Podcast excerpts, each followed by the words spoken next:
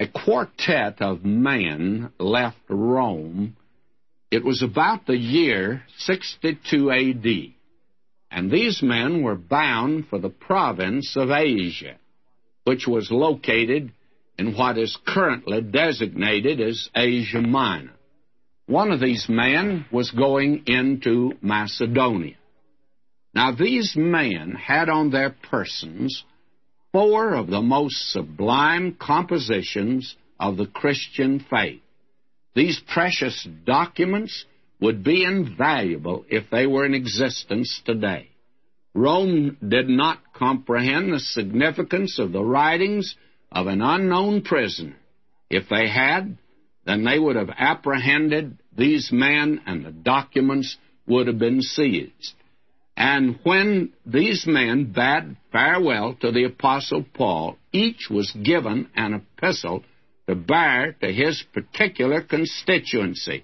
Now, these four letters are designated in the Word of God as the prison epistles of Paul.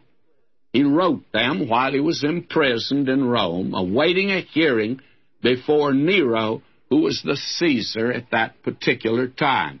Paul, as a Roman citizen, had appealed his case to him and was waiting to be heard. Now, this quartet of men and their respective places of abode can be identified.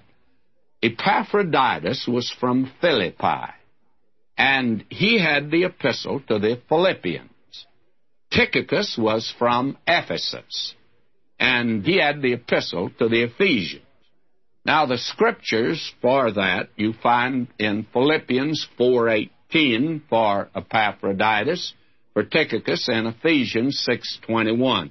I'll not turn to the scriptures because as we take up these epistles, I'll make reference to it. Now Epaphras was from Colossae, and that's in Colossians 4:12, and he had the epistle to the Colossians. And then there was a man by the name of Onesimus. He was a runaway slave from Colossae. Philippians verse 10. And he had the epistle to Philemon, and Philemon was his master, who was a believer in Christ. Now, these epistles present a composite picture of Christ, the church, the Christian life, and the interrelationship and functioning of all. These different facets present the Christian life on the highest plane, by the way. Now, Ephesians, the one that we're going to take up, presents the church, which is his body.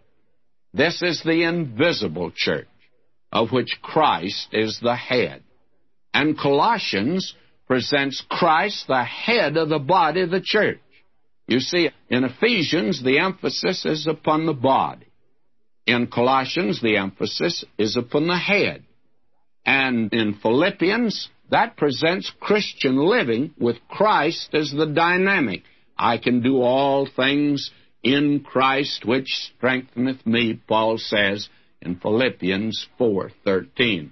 Now, Philemon presents Christian living in action in a pagan society. Paul could write to Philemon, who was the master of this man Onesimus, and say, If thou count me therefore a prisoner, receive him as myself. If he hath wronged thee or oweth thee aught, put that on mine account.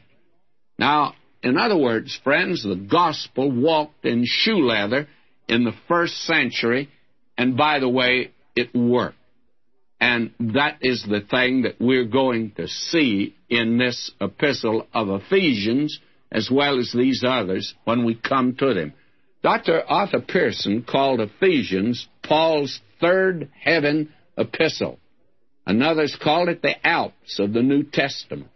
It's the Mount Whitney of the high Sierras of all Scripture. It is the church epistle.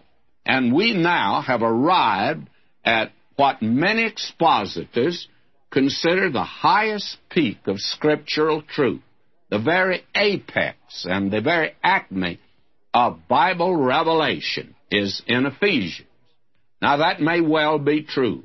Some even suggest that Ephesians is so profound that none but the very elect In other words, the chosen few are the only ones that can understand it.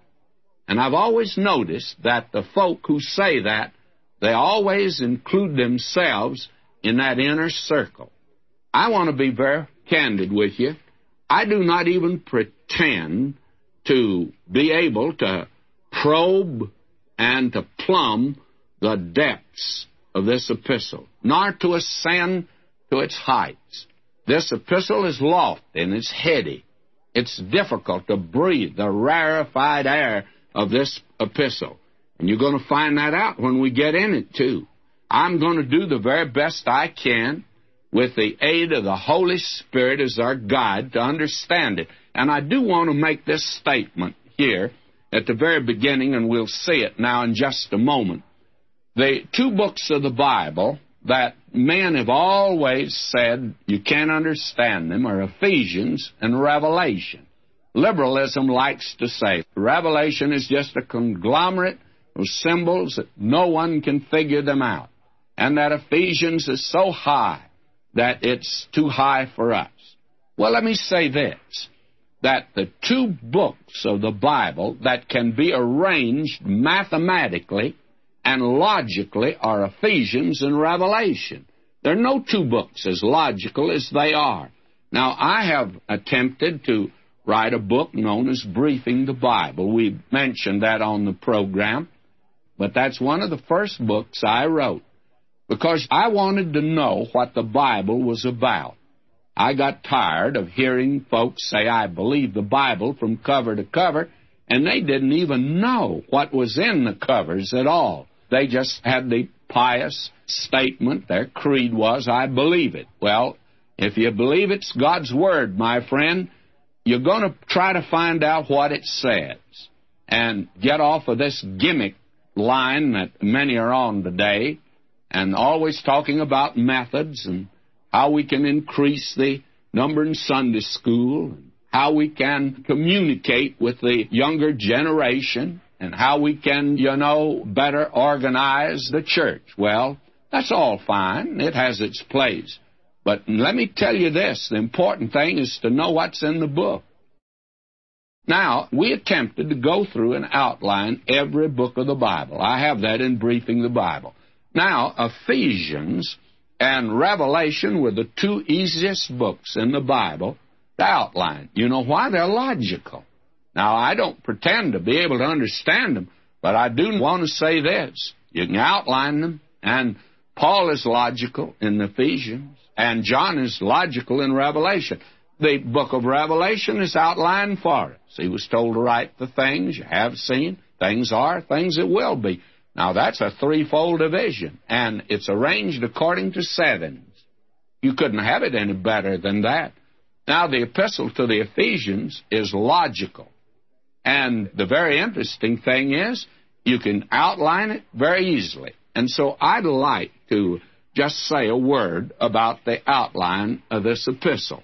And then I want to say a word about Paul and Ephesus, because that's important for us to see. Now, there are six chapters here. The first three chapters, you have the heavenly calling of the church. This is the doctrinal side. In the last three chapters, you have the earthly conduct of the church, which is very practical. You see, the church has a head. The head of the church is Christ. He's in heaven. We're identified with Him. But you see, the feet of the church are down here on the earth. And Paul won't leave you sitting up there in the heavenlies. Because one of the things he tell you beginning of chapter 4, I therefore, the prisoner of the Lord, beseech you that you walk worthy of the high calling of God in Christ Jesus. Now, what he's saying is this. He says, Christian, it's nice to sit up there in the heavenlies and boast of your position in Christ. But he says, for goodness sakes, get down out of your high chair and start walking because you need to walk. And remember, in that day, they were walking in a pagan society in the Roman world. Then there's something else that I think is quite interesting. He says also, as soldiers, you're to stand. So when you get tired of sitting in the heavenlies, it might be well for you to come down to earth and walk down here on the earth. Now, that makes a nice division, does it not? First three chapters doctrinal, last three chapters practical. And we need both. Don't just live in the first three chapters. Oh, they're wonderful, but get down here where we live today, right down where the rubber meets the road, right down here where the nitty gritty is, where you live and move and have your being. Now, in chapter 1, it's very logical. The church is a body. Chapter 1. Chapter 2, the church is a temple. And then chapter 3, the church is a mystery. Now, these are the three chapters of doctrine. Now, when you come down to the practical part in chapter 4, the church is a new man. That is, the church is to exhibit something new in the world, walking through the world as a new man. Then you have, in chapter 5, the church will be a bride. Now, don't get the idea that the church is a bride. The church is not a bride today. The church is a church. Paul said to the Corinthians, I've espoused you as a chaste virgin to Christ. I'm just getting you engaged. We're engaged to Him today. But the church someday will be a bride. Then the church is a soldier of Jesus Christ. That's chapter 6. And a wag who heard me give this down in Florida, he said to me, he says, that's interesting. The church will be a bride, you say, and the church is a soldier. He says, you know, for a lot of marriages down here today, why, they get married first and then the fighting starts. Well, it ought not to be that way because that's not the way Paul gives it to us. Now, these are the practical aspects. The church is a soldier. There's an enemy to be fought today. There's a battle going on, and the bugle is sounded, and we need to stand today for God in this world. Now you have in chapter 1, where we're going to begin, the church is a body. And do you know that's interesting? Here again, you can divide it into three parts. And I'll come to this later, but just let me mention it now. God the Father planned the church, verses 3 through 6. God the Son paid the price for the church, verses 7 through 12. And then God the Holy Spirit protects the church, verses 13 and 14. And this was so wonderful that Paul concluded chapter 1 prayer for knowledge and power. And we're going to pause for that too when we get there because this is great. This is wonderful. I hope it'll be meaningful to you. Now, let's look at Paul now in Ephesus because it's important for us to see this. I had the privilege back in 71 in May of visiting Turkey. And I visited all the seven churches of Asia Minor, and Ephesus is where I spent the most time. Now, to me, the greatest thrill of my ministry was to visit these seven churches. And the number one church was Ephesus. And great city, by the way, as we shall see. Now, the Holy Spirit would not permit Paul on his second missionary journey to enter the province of Asia where Ephesus was the leading center.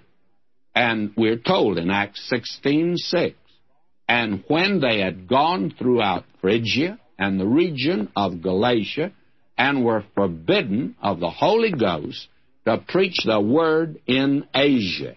Now, in other words, the Holy Spirit put up a roadblock and said to Paul, You can't go down there now.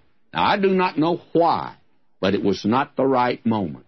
And so this man, he went on west into Macedonia to Philippi, down to Berea, down to Athens, over to Corinth, and then on the way back, he came by Ephesus. And oh, what a tremendous opportunity he saw there.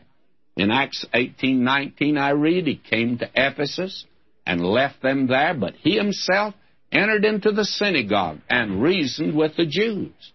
And so this man Paul saw what a tremendous opportunity there was. And on his third missionary journey, he came here and he discovered that another by the name of Apollos had been there in the interval and between his second and third missionary journeys, but he'd only preached the baptism of John, not the gospel of the grace of Jesus Christ. At that time, why, he didn't know about it. Apollos didn't. Later on, he became a great preacher of the gospel himself.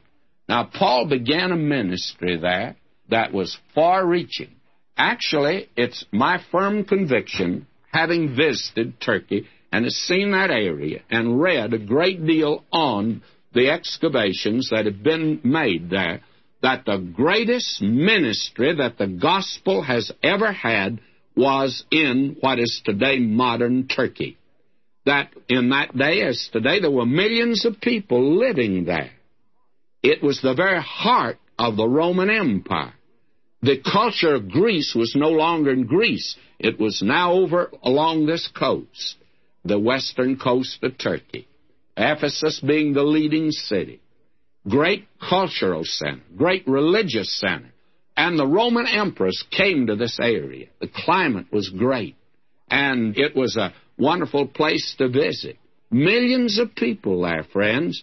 And here is where the gospel had its greatest entrance. In fact, Paul could write, do you remember later on, as he wrote to the Corinthians, he says, I'll tarry at Ephesus until Pentecost, for a great door and effectual is open unto me, and there are many adversaries. And he met opposition there. But did you know that he went into the synagogue, as Dr. Luke tells us in Acts 19, verses 8 through 10? He went into the synagogue. He spoke boldly for the space of three months, disputing and persuading the things concerning the kingdom of God. But when divers were hardened and believed not, but spake evil of that way before the multitudes, he departed from them and separated the disciples disputing daily in the school of one Tyrannus. And this continued by the space of two years, so that all they which dwelt in Asia heard the word of the Lord Jesus, both Jews and Greeks. Now, this was a tremendous impact, friends, that the gospel made upon that area. Now, Paul began there in the synagogue.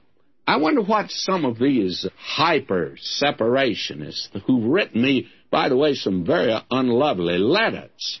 They may be lovely Christians themselves, but they don't write lovely letters, I can tell you that. And they've criticized me for going into a Catholic monastery and giving out the Word of God. I wonder what they would say about Paul going into a synagogue, which was, I would say, in that day, actually farther from God than even a monastery. May I say to you, my friend today, I think that Paul would go anywhere if he could preach the gospel.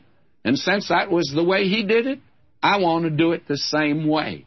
Now, I don't compromise with the system. I think the system is absolutely wrong. And when we get to Revelation, you're going to hear me say some very strong things.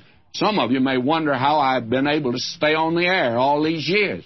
But I want to make it very clear to you that I'll go anywhere I can preach the gospel, give the word of God, and I want to say something else. I remember hearing the late Dr. Harry Rimmer. Someone criticized him in downtown Los Angeles for going out and speaking in a liberal church. And he answered like this Why, he says, Madam, I would go to hell and preach the gospel if I had a return ticket. May I say to you, this idea today that we are to be so separated, my friend, let's get the Word of God out today and take it anywhere, provided they'll let us take it. And do you know what? Here's one fellow that no one's been able to say I don't give out the Word of God. You can't say that and be honest in making that statement. Therefore, I'll go anywhere I can. I go to all kinds of churches. I criticize the Pentecostals, but I go and preach for them too. Anywhere they let me give out the Word of God, I'll go. And my friends, I have a good example. Paul began in Ephesus, and the Word of God went out from there so that everyone in Asia heard it. Don't you want them to hear it today? Let's get the Word of God out. Now, this was a glorious city. It was probably the second most important city in the Roman Empire, only second to Rome in influence. It was a city that had a culture that was largely Greek at this particular time that Paul was there. The city was founded probably 2000 BC by the Hittites, and it was what we would call an Oriental city, Asian city, until about 1000 BC, and the Greeks came in. And then you have a mixture of East and West. Actually, Kipling is wrong as far as Ephesus is concerned. He said, East is East and West is West, and never the twain shall meet. But they did meet in Ephesus. And over this long period of probably 2,500 years, this city was one of the great cities of the world, a cosmopolitan place.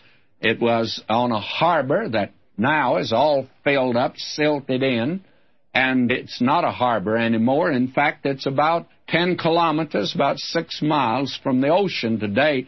But when Paul went there the first time, he sailed right up to that beautiful marble, white marble freeway, if you please, because it was a very wide street and this beautiful Parian marble was everywhere. And the quarries of Mount Priam had supplied the marble and there was the art and the wealth of the Ephesian citizens, and as a result, they had built there one of the seven wonders of the ancient world, which was that vulgar idol of Diana, and it was housed in one of the most beautiful temples ever built, and it was that temple that was one of the seven wonders of the ancient world. In it was some of the most wonderful artworks uh, Apelles' great picture of Alexander the Great hurling the thunderbolt was in there. It was the largest Greek temple ever built, four times larger than the Parthenon, and very similar to it. It was 418 feet long by about 239 feet wide. And the columns, over a hundred of the exterior columns, but inside was this vulgar idol of Diana. It was not the beautiful Diana of Greek mythology, but it was actually the Anatolian conception, the goddess of fertility. Not the goddess of the moon, but the goddess of fertility, the many breasted one. And all sorts of gross immorality took place in the shadow of this temple. This was what Paul had to contend against in the party that was with him. But here the gospel was preached with such great power. And as a result, they had a riot in the city. There were those that led a rebellion against Paul because he was putting them out of the business of making these little idols of Diana.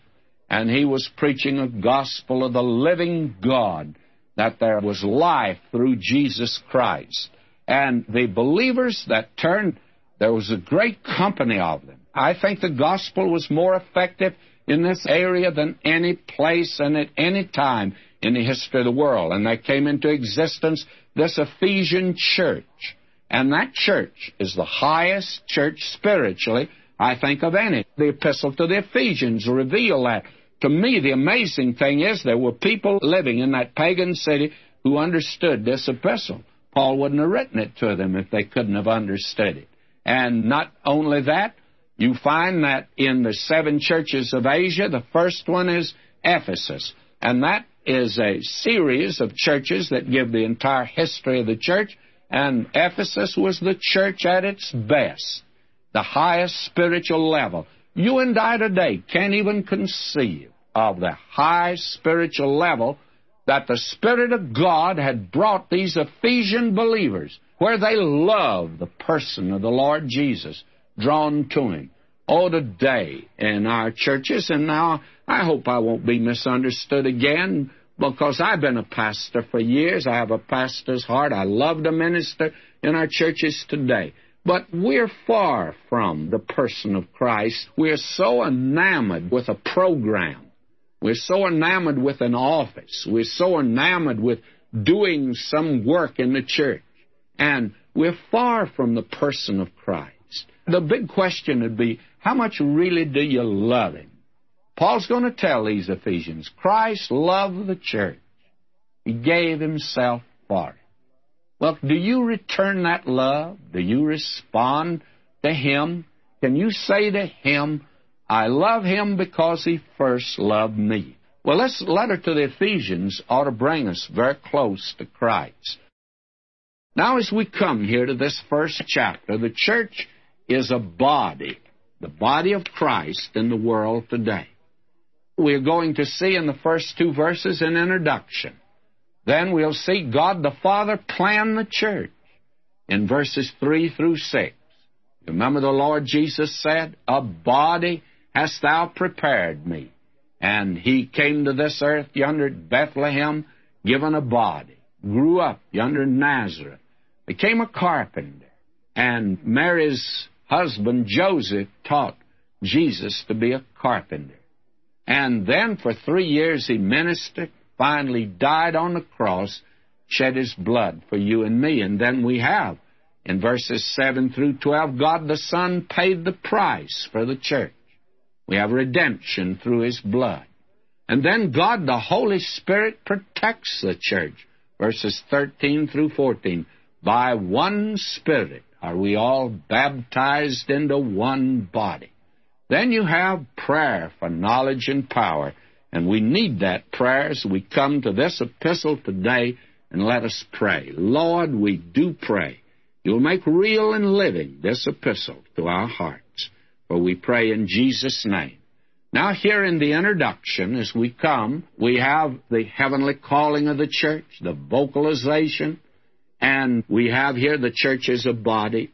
And I read the first two verses. Paul, an apostle of Jesus Christ, by the will of God to the saints that are at Ephesus, even to the believers in Christ Jesus.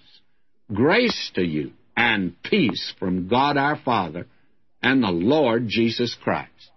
Now, you probably, as you followed the text, and I do hope that you have your Bible, some of you are listening to us today at work, some of you are riding along the highway, but for goodness sakes, don't try to read it while you're driving, but pull over to the side and just turn there to this text, and you'll find it indeed very helpful.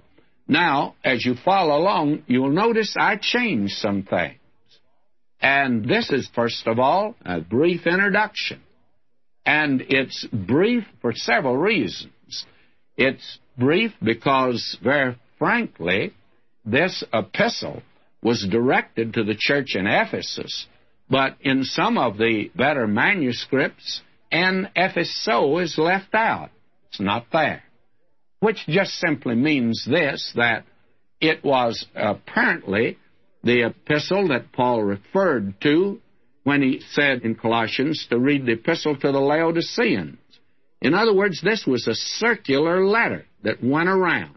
And I think it was primarily for the church, of course, in Ephesus, but for the churches in that day. And he's not writing here to the local church as much as he is to the church in general. That is the invisible body of believers. We're going to see that. Paul, he says, an apostle of Jesus Christ. Now, I'd like to change that just a little. Paul, an apostle of Christ Jesus. Why do I say that? And I hope you'll not think I'm splitting hairs here, but he's an apostle of Christ Jesus. Paul, all the way through this epistle and many other places, it should be Christ Jesus. Christ is the title, of course. That's who he is. Thou art the Christ, the Son of the living God. Jesus was his human name. Paul could say that we know him no longer after the flesh. Paul didn't know him, the Jesus of the three years ministry. he says, I met him on the Damascus Road, and he was the glorified Christ. I know him as the glorified Christ. And he emphasized always the name Christ first, Christ Jesus. But he says, I am an apostle. Now, what is an apostle? Well, that's the highest office the church has ever had. No one today is an apostle in the church for the simple reason they can't even meet the requirements. To begin with, the apostles received their commission directly from the living lips of Jesus. You will find Paul made that claim. He said, I'm an apostle, not by the will of man, but by the will of God. And I'm an apostle that's been made an apostle directly by Jesus Christ. And that's the reason that I believe Paul took the place of Judas and not Mattathias. They voted Mattathias in. I don't find anywhere Jesus Christ making him an apostle. All the apostles apparently received their commission directly from the living lips of the Lord Jesus. Now, the second requirement for an apostle was the apostles saw the Savior after his resurrection. Paul could meet that requirement, as you know. And then the third requirement of an apostle was they exercised a special inspiration. They expounded and wrote Scripture. And certainly Paul measures up to that more than any other. And then the fourth, they exercised supreme authority. The Lord Jesus said actually to them, All powers given unto you. And the badge of their authority was the power to work miracles. And miracles, I think, ceased with the apostles because that was their badge in that day. And John could say, before he finished his long ministry, probably at the close of the first century, he could say, If any come to you not having this doctrine, no longer a miracle worker, but not having this doctrine. The doctrine's important today. And then they were given a universal commission to found churches. These are six requirements that an apostle must meet, and Paul certainly met that. Then he says here that he is an apostle of Christ Jesus by the will of God. Paul rested his apostleship upon the will of God rather than any personal ambition or own man or whether the church made him an apostle, but he's an apostle by the will of God. Over in Galatians, the first chapter, verse 15, he says, But when it pleased God, who separated me from my mother's womb and called me by his grace to reveal his Son in me that I might preach him among the heathen. So that Paul says, I'm this kind of an apostle. That is, by the will of God. And he said to Timothy, 1 Timothy 1 12 and 13, And I thank Christ Jesus our Lord, who hath enabled me, for that he counted me faithful putting me into the ministry, who was before a blasphemer and a persecutor and injurious. But I obtained mercy because I did it ignorantly in unbelief. Now, Paul made constant reference to the will of God as the foundation of his apostleship. You'd like to check that? Look at 1 Corinthians 1 1, 2 Corinthians 1 1, Colossians 1 1, 2 Timothy 1 1. In all of these places, Paul says he's an apostle by the will of God. Now he says to the saints in Ephesus, the word for saint is hagios. It actually means separated or set aside for the sole use of God. That is, that which belongs to God. For instance, the pots and pans in the tabernacle and later on in the temple, they were called holy vessels. Why? Because they were specially holy, very fine and nice. No, I think they were all beat up and battered after that long wilderness journey, but they were for the use of God. And my friend, a saint is one who's trusted Christ. In fact, there are only two kinds of people today the saints and the ain'ts. And if you're not a saint, you're an ain't. And if you ain't an ain't, then you're a saint, you see. So that a saint is one who's trusted Christ and he's set aside for the sole use of God. Now, there's some of the saints not being used of God, of course, but that's their fault. They are for the use of God and they're for His service. Therefore, saints should act saintly. It's true, but they're not saints because of the way they act. They're saints because of their position in Christ and they belong to Him to be used of Him. Then he says in Ephesus, and I've already referred to that. It could be in your town, whatever the name of it is. For me, it could be in Pasadena. And he says, even to the believers. Now, the believers and saints are the same, you see. They're the same people. A saint should be saintly, and a believer should be faithful. But a believer is one who's trusted Christ, and a saint is the same one. Now, the term saint, I think, is the Godward aspect of the Christian. The term believer is the manward aspect of the believer. Now they're in Christ Jesus. And this is probably the most wonderful thing of all. And this epistle is going to amplify that so much that I will be dwelling on that in more detail later on. But to me, the most important word in the New Testament is the little preposition in. In. Theologians have come up with some lulus trying to tell us what it means to be saved. How do you define our salvation? Well, they've come up with the word redemption, atonement, justification, reconciliation, propitiation, and vicarious substitutionary sacrifice of Christ. And all of those are good. I'm not finding fault with them. I think they're wonderful. But each one of them merely gives one aspect of our salvation. What does it really mean to be saved? To be saved means to be in Christ. We are irrevocably and organically joined to Christ by the baptism of the Holy Spirit. We're put in the body of believers. And we're told, He that's joined unto the Lord is one spirit. We belong to Him. And there's nothing as wonderful, therefore, as that. There is therefore now no condemnation to them that are in Christ Jesus. Can you improve on that? We're in Christ Jesus. That's the great accomplishment of salvation. Dr. Chafer found that it occurred 130 times in the New Testament. How wonderful it is. The Lord Jesus used it. He says, Ye in me, and I in you. And we're in Christ. Now, the bird is in the air, but the air is in the bird. The Lord Jesus said, Ye and me, and I and you. I can't explain that. It's so profound. But the fish is in the water, and the water's in the fish. The iron is in the fire, and the fire is in the iron.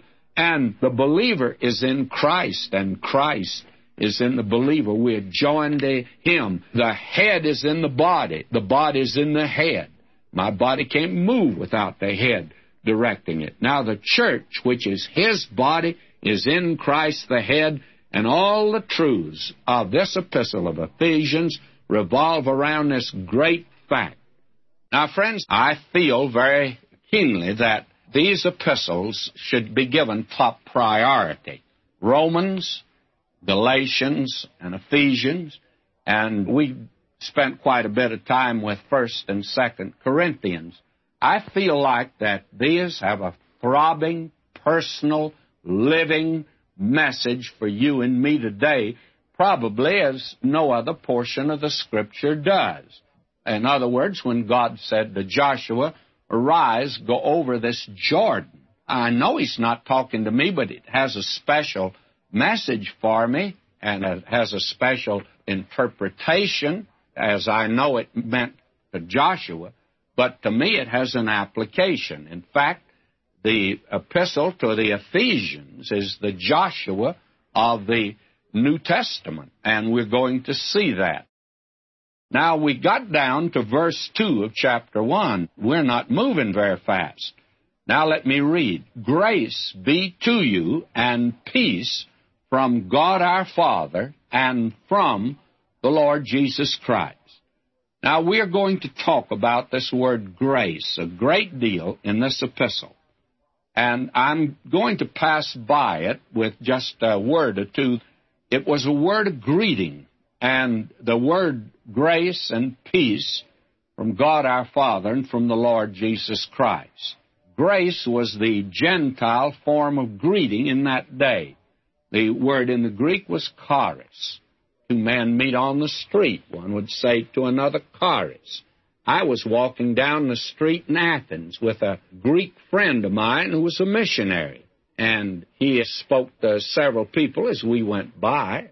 And I said to him, It sounds to me like you greet them with the word charis. And he laughed and he said, Well, it's similar to it so that apparently today it's still a form of greeting. Grace be to you and peace. Now, the word in the Gentile world, the pagan world, the secular world, was the word grace.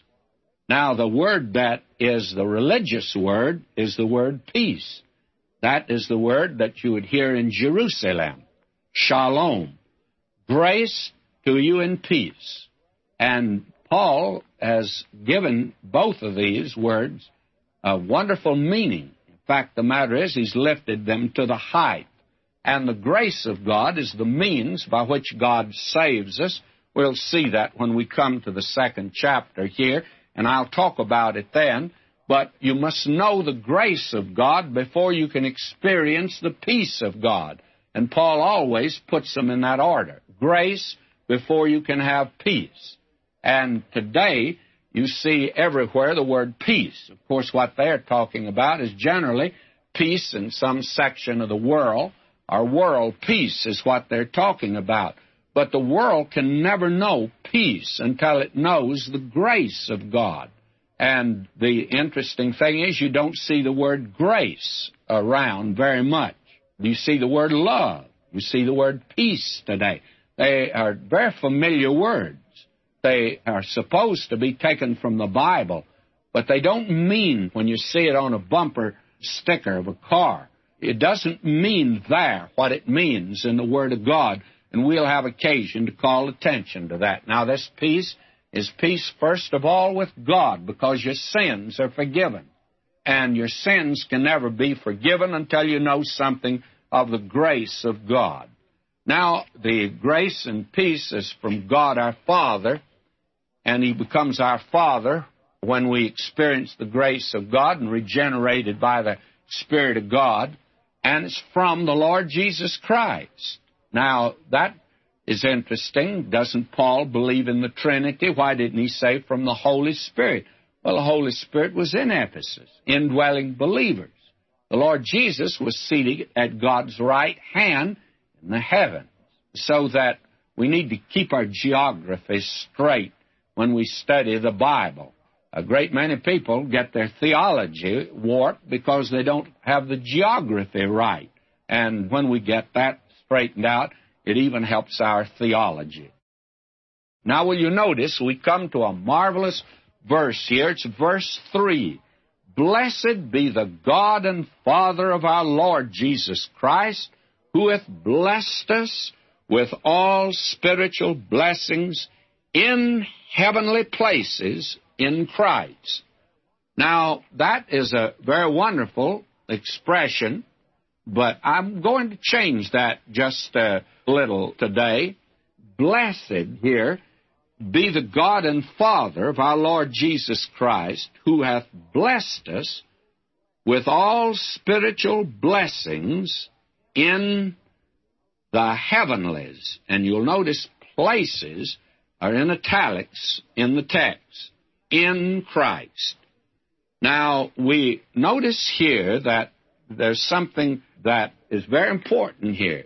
He has blessed us. We praise Him with our lips because He first made us blessed. And our blessing is a declaration. His blessings are deeds. We pronounce Him blessed. He makes us blessed. Now, what does it mean, blessed? Well, the word has in it the thought of happiness and joy. God is rejoicing today, and God is happy today. because He has a way of saving you, and He can bless you. And this is so wonderful. Fact, the matter is, I can't think of anything more wonderful than this. And He hath blessed us. Now, He's not speaking here something that may be ours when we get to heaven, but He's speaking of something that's ours right now. Somebody says to me, Have you had the second blessing? Second blessing? Why, my friend, I'm working way up in the hundreds, backed up in the thousands. I've not only had a second blessing, I've had a thousand blessings, by the way. And He's blessed us. And He's done it in Christ. And we're going to see that here because that's something else. And here we are, blessed with all spiritual blessings, and we should see this. It's in the heavenlies. I don't know exactly where the heavenlies are, but I do know where the Lord Jesus is. He's at God's right hand, and we're told here that these blessings are in Christ. Well, may I say to you that we need to be careful with this. He doesn't say here that these blessings are with Christ. Now, there are those that read it like that. Right now, you and I are seated in Christ. Somebody says, You're going to heaven someday? The answer is, that's generally given, Well, I hope so. Well, let me say this to you. If you're going to heaven, you're already there in Christ. He's blessed you in the heavenlies in Christ. And you are there, my friend, regardless of what your position is down here. You're in Christ. Why, your practice down here may not be good, but if you're a child of God, you're already in Christ. Now, some people even misunderstand it like this. I was teaching Ephesians not long ago in a conference, and they called on a brother at the end of the service to lead in prayer. And he got up and he says that, Lord, we just thank you that this morning we've been sitting in the heavenly places in Christ. Well, he missed the point again. We didn't have to come to a Bible study, as important as that is, and have our hearts thrilled with these great spiritual truths to be sitting in the heavenlies. The fact of the matter is, you're in the heavenlies in Christ even, my friend, when you're down in the dumps. You can be down in the dumps, but if you're in Christ, you're seated in Him. That's something that He's done for us. Now, He's blessed. Blessed be the God and Father. We praise Him. Why? Because He's blessed us. Now, He's blessed us with all spiritual blessings. And I want you to see something to me that is a tragic thing today, and it's this the picture that's given, of course, is the book of Joshua, as we've said before. That the children of Israel were given the land of Canaan. And by the way, Canaan is not heaven. Canaan is a picture of where we live today. Canaan could never be heaven because there was enemies there to be fought. There was battles to be fought. And when you get to heaven, they won't be there. Down here's where the battle is being fought. And the interesting thing is this God gave them the land, but He said to them, Every place that your foot shall stand upon, that's going to be yours. That's what He told Joshua. But couldn't Joshua say, Well, Lord, you've already given it to us. Let us walk in and take it. My friend, God has blessed us today with all spiritual blessings. We're in Christ. And have you ever stopped to think of what we have in Christ? Christ has been made unto us He's been made sanctification, justification. I started out in a church as a boy working for my salvation. I didn't do very well with that. May I say to you, Christ is my justification. And then I got saved, and then I tried to work to be good. I didn't do very well at that either. And then I found out that Christ has been made unto me sanctification. May I say I've got everything in Him, blessed with all spiritual blessings in Christ. Friends, you can't improve on that, can you? At least I don't think you can. All of that that you have in Christ. And when you come to Christ, you get everything in Him.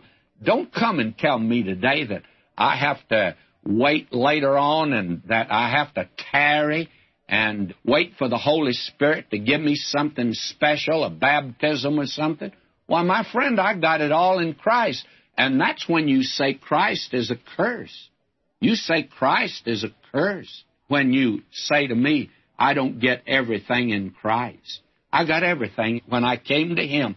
Now, there are two ways, though. You've got to lay hold of these possessions, your spiritual possessions. They're yours. I want to tell two stories today, and both of them are true. I was in Chicago many years ago, picked up the evening paper during the week, and this was a little clipping, a little article, and I clipped it out, that was on the front page, actually, of the paper, but way down at the bottom, wasn't apt to be noticed. And here was the byline Chicago, June 9. The flop houses and saloons of Chicago's Skid Row were searched today for one Stanley William McKenna Walker, 50, an Oxford graduate and heir to half of an $8 million English estate. The missing persons detail hope that somewhere among the down and outers who line the curbs and sleep off wine binges in the cheap hotels, they would find Walker, son of a wealthy British shipbuilder. And you know, when I read that, I thought how tragic it is. Imagine being an heir to a half of $8 million and being a wino that's sleeping in two bit hotels in Chicago. My friend, I felt like sitting down and weeping for that poor fella to think that that was true of him. And then I got to thinking, just think of the children of God today. They're living in cheap hotels. They are living off of the little wine of this world. And I don't mean that necessarily literally, but they engage in cheap entertainment down here. And they are wealthy beyond the dreams of Croesus. Imagine being blessed with all spiritual blessings and living like a pauper down here. And there are a lot of folk in our churches today living just like that. This was tragic. And later on, I was telling that story here in Los Angeles when I was pastor. And a lady came up to me afterward. She was a visitor from Chicago. She said, Dr. McGee, do you know how that, that story worked out? What really happened? I said, No, I never heard. She said, Well, they found him. Oh, I said, Well, that was wonderful.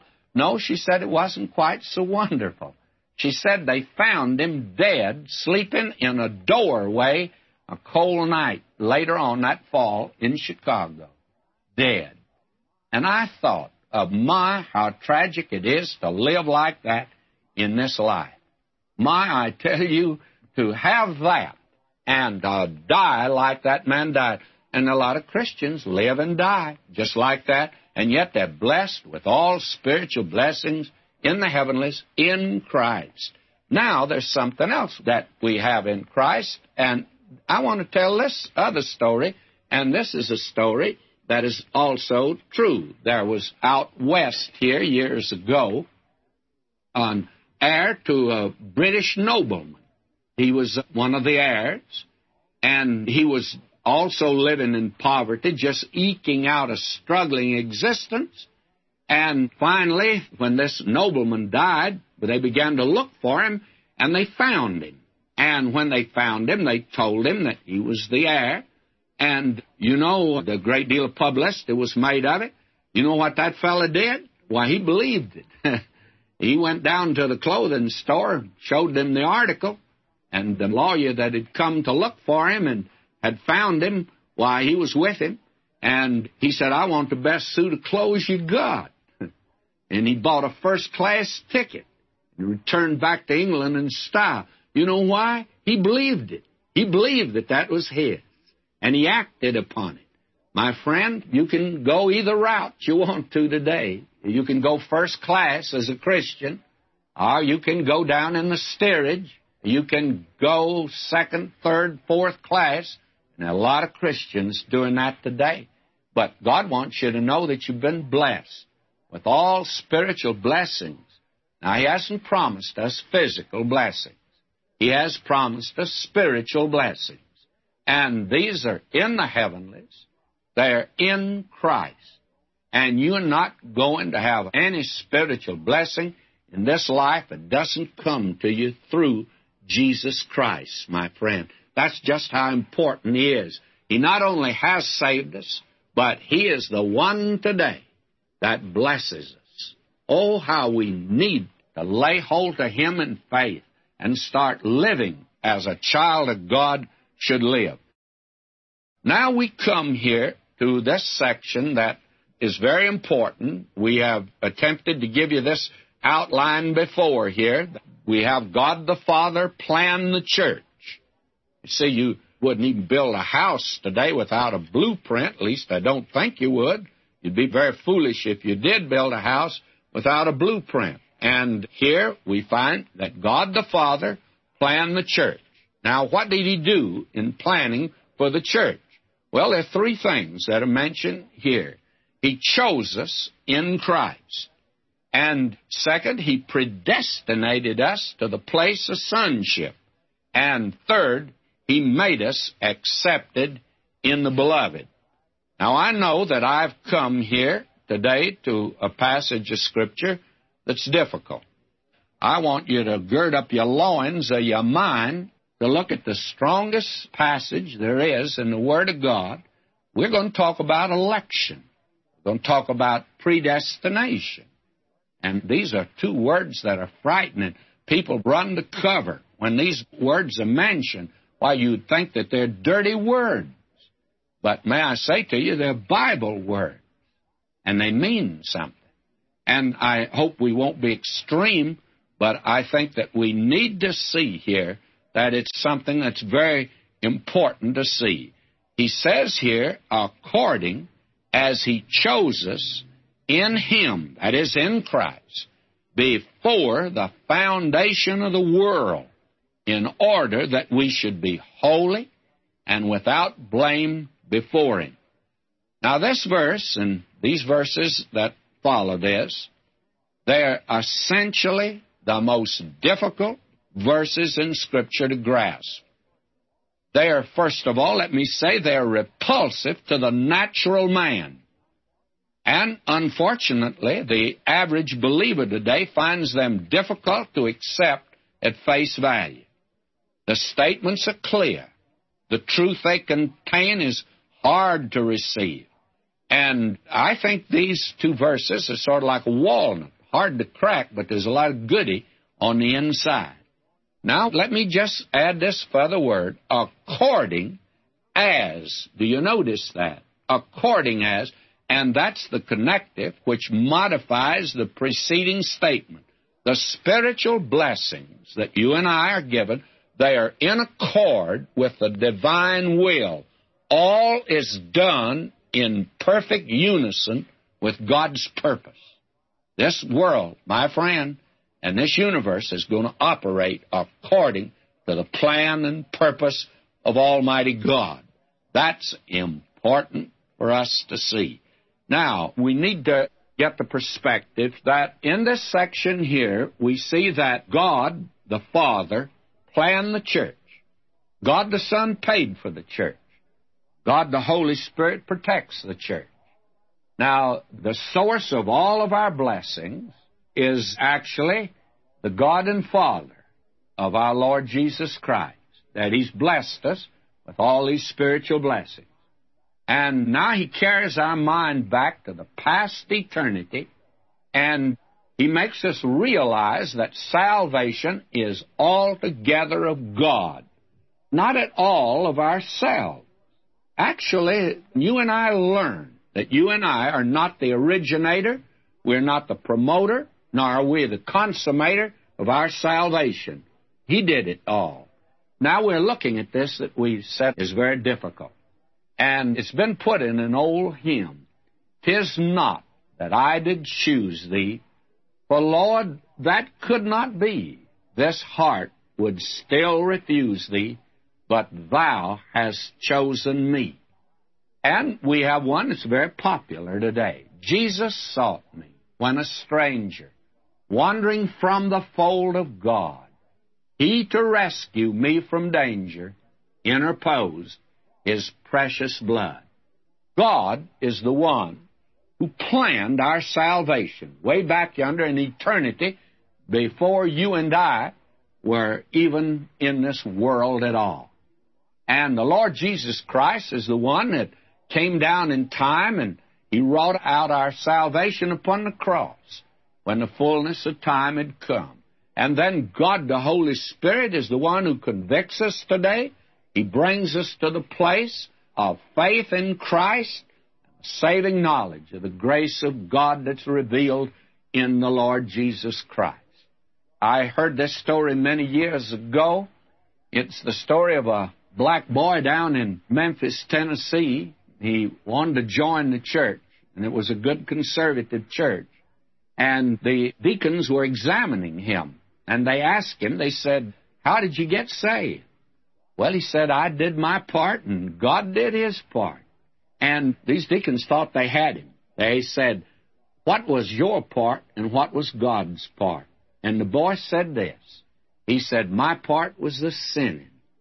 He said, I ran from God as fast as these rebellious legs would take me, and my sinful heart would lead me. I ran from him. And he says, you know, he done took out after me till he done run me down. My friend, there's nothing in a theology book that tells it as well as that. God is the one that did the saving. Our part was the sinning part. It's like a little story that the late Dr. Harry Ironside told about the little boy that was asked, Have you found Jesus? And the little fellow said, Well, sir, I didn't know he was lost. But he says, I was, and he found me. My friend, you don't find Jesus, he finds you. He's the one that went out after the lost sheep and he's the one that found him. Now listen to this. According as he hath chosen us in him before the foundation of the world, that we should be holy and without blame before him in love. Now, God chose believers in Christ before the foundation of the world, and that means before all time, way back yonder in eternity past. May I say to you, that means then that you and I didn't do the choosing. And He didn't choose them because they'd do some good, but He chose them so they could do some good. And the entire choice is thrown back upon the solitary sovereignty of the wisdom and the goodness of God. My friend was Spurgeon that once put it like this. You know, he says, God chose me before I came into the world because he said if he'd waited until I got here, he never would have chosen me. It's God who has chosen us, and we've not chosen him. You remember the Lord Jesus put it like this to his own yonder in the upper room? He said, You have not chosen me, but I've chosen you. And as Dr. Campbell Morgan put it years ago, he said, You know, that puts the responsibility on him. If he did the choosing, then he's responsible. And that makes it quite wonderful, friends. You remember God said about the children of Israel, He said, Hear this word that the Lord hath spoken against you, O children of Israel, against the whole family which I brought up from the land of Egypt, saying, You only have I known of all the families of the earth. Therefore I'll punish you for your iniquities. Now God chose Israel in time. He chose the church in eternity. God made the choice in eternity, and there hasn't arisen anything unforeseen to God that has caused him to revamp his program or to change his mind. He knew the end from the beginning. He did it for a purpose, in order that we should be holy and without blame before him. God chose us in order to sanctify us. That's the reason for the choosing. He saves us and He sanctifies us that we might be holy. Now that's positive. And this has to do with the inner life of the believer. A holy life is demanded by election. Now, don't tell me that you can say, well, I'm elected, and there are great many folk that are saying today, well, I've been saved by grace, and I can do as I please. Paul has already answered that. Paul says, shall we continue in sin because we've been saved by the grace of God? And his answer is, God forbid. You can't do it, friends. If you go on living in sin, it's just because you're a sinner that hasn't been saved. Because a sinner that's been saved is going to change his way of living. Paul says, What shall we say then? Shall we continue in sin that grace may abound? God forbid. How shall we that are dead to sin live any longer therein? And then we're to be without blame. That's the negative side. The believer in Christ is seen before God as without blame. God would not permit Balaam to curse Israel or find fault with his people. Listen to what is said in Numbers 23 21. He hath not beheld iniquity in Jacob, neither hath he seen perverseness in Israel. The Lord is God's with him, and the shout of a king is among them. Yes, but if you go down there into the camp of Israel, God did find fault with them, and he judged them, and he was sanctifying and purifying that camp. My friend, if God has chosen you, it's in order that He might make you holy, in order that He might make you without blame, and therefore it means that your life has been changed, and if it hasn't, you're just not one of the elect, that's all. And God wants His children to live lives that are not marked or spotted with sin. And He's made every provision to absolve them from all blame. Remember, he says, My little children, these things write I unto you, that ye sin not. And if any man sin, we have an advocate with the Father, Jesus Christ the righteous, and he's the propitiation for our sins, not for ours only, but also for the sins of the whole world. And by the way, that answers once and for all this question of the limited atonement that Christ only died for just the elect. This verse makes it clear died for the world. And I don't care who you are, there's a legitimate offer that's been sent out to you today from God, and that offer is you can't hide behind it and say, I'm not the elect. You are the elect if you hear His voice. You know, it's glorious and wonderful that the God of heaven would elect some of us down here and save us. And I don't propose to understand all that. Fact of the matter is, I just believe it. you know, the picture our Lord gave is here's a great big wide highway. And off of that highway, there's a little narrow entrance. And the entrance has on it, I am the way, the truth, and the life. No man cometh to the Father but by me. And he has on it another. I am the door. By me, if any man enter in, he shall be saved. Go in and out and find pasture. Now, the very interesting thing is that broad way that leads down, that everybody's on, it gets narrower and narrower until finally it leads to destruction. Now, you can keep on it, but you can also turn off if you want to.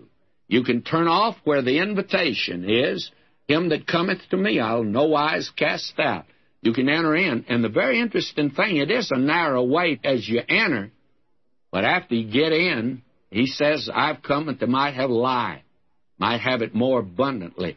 Oh, my friend, it's wide. They talk about the broad way. The broad way is after you get through the gate.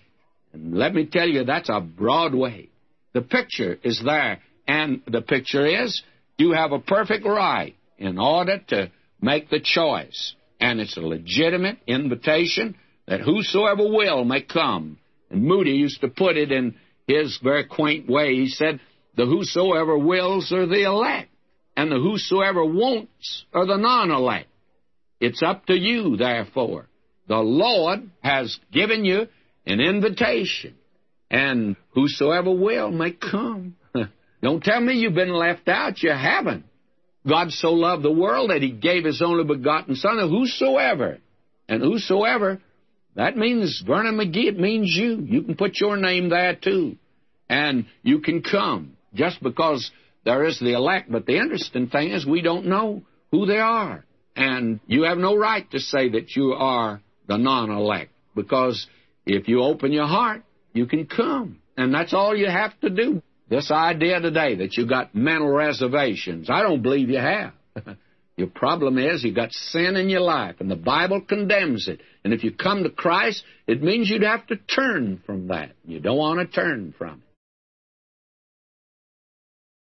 Now, may I say to you again and again, the Word of God emphasizes that we've been chosen in Him. Paul in 2 Thessalonians 2.13 says, We are bound to give thanks always to God for you, brethren, beloved of the Lord, because God hath from the beginning chosen you to salvation through sanctification of the Spirit and belief of the truth.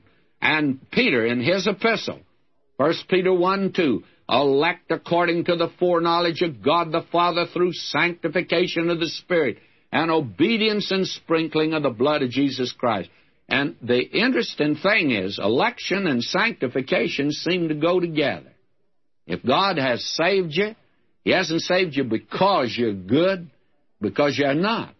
I think Paul put it in such a marvelous way over in the Epistle to the Romans. He says, What shall we say then? Is there unrighteousness with God? God forbid. For he saith to Moses, I'll have mercy on whom I'll have mercy, and I'll have compassion on whom I'll have compassion. Now, God made it very clear to Moses. He says, So then it's not of him that willeth, nor of him that runneth, but of God that showeth mercies. Now, when Moses went to God in prayer, God says, Moses, I'm going to hear and answer your prayer, but not because you're Moses and the deliverer. Because I will show mercy on whom I will. I'll show compassion on whom I will. And it's not to him that willeth, nor him that worketh, but it's the God who shows compassion. You want to experience the compassion of God? Then you'll have to return to Him. Now, I think the best illustration that we have of this is over in the book of Acts, over in the 27th chapter. You remember that Paul, after that terrific storm, the ship was listing and about ready to go down, and they had already cast some of the cargo overboard to lighten the ship. Now, Paul went to the captain, and he said, Be of good cheer, for there shall be no loss of any man's life among you, but of the ship. For there stood by me this night the angel of the Lord, whose I am and whom I serve, saying, Fear not, Paul, thou must be brought before Caesar, and lo, God hath given thee all them that sail with thee. Now that's God's foreknowledge. That's election. God elected that nobody on that ship would be lost. But you remember a little while after, Paul found a group of these sailors. They were making them a boat, and they intended to go overboard with that boat and try to get to land that way. And Paul said to the captain, he said, Now look, except these abide in the ship, ye cannot be saved. Well, now, couldn't the captain say, Well, wait a minute, you already told me that none would perish? That's right. That's what Paul said. Now that's God's side. But he also said, except you abide in the ship, you cannot be saved. That's their side. They got to stay in the ship. Now, may I say to you today, God knows who the elect are. I don't. Someone came to Spurgeon one time and said, Miss Spurgeon, if I believe like you do, I wouldn't preach like you do. You say you believe that they're the elect. Well, then you preach as if everybody can be saved. Well, he says they can. But he says, you see, if God had put a yellow streak up and down the backs of the elect, I'd go up and down the streets lifting up shirt tails, finding out who had the yellow streak up and down their back. Then I'd give them the gospel. Well, he didn't do that. He told me to preach it to every creature, and whosoever will may come.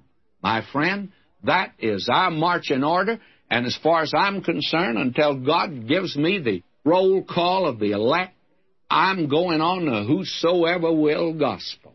That is the one that we're to preach today. And as someone else has put it like this, on the door to heaven from our side, it's whosoever will enter. I'm the door. By me, if any man, any man. That means you, any man will enter. He's going to come in and find pasture. He's going to find life, my friend. But when you get on the other side of the door someday in heaven, you're going to look back, and on that door, it'll be written, chosen in Him before the foundation of the world. But you know, I haven't seen that side of the door yet. And therefore, I give God, since He is God, the right to plan His church. A friend of mine down in Florida showed me the blueprints of a home he was going to build. And he's built a lovely home on a lake. And I looked at the blueprint, and he planned it. They had just laid the foundation. He showed me where everything is going to be. His wife told us where this would be and that. And we went in the home and visited them. And, you know, it's just like they planned it. Now, they didn't have any supernatural knowledge, but as far as I know, nobody's questioned whether they had the right to do that. They did have the right. And that's the way they did it, according to their plan. Now, God's planned the church. After all, this is His universe, and the church is His church, according as He hath chosen us in Him before the foundation of the world, that we should be holy and without blame before Him in love. And love is connected with not this verse, but the next one.